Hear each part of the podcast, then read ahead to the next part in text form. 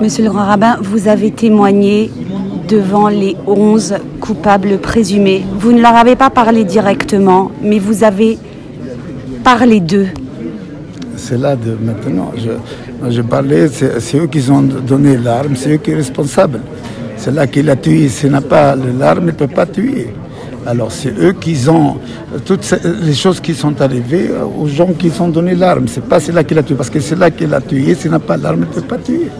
J'ai dit que mon fils est un héros, c'est pas, c'est pas moi que j'ai dit, monsieur François Hollande, il m'a dit, je vais le film et je veux que votre fils, il a pris la mitraillette. Pour nous, votre fils est un héros. Même si Goulen Royal, il m'a donné, euh, comment il s'appelle ça?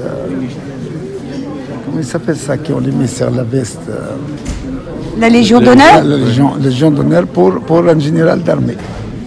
Ouais, ouais. Jusqu'à maintenant, il est chez moi. Et- oui. Il m'a dit, votre fils est un héros, qu'il a cherché à sauver les autres, il a payé sa vie.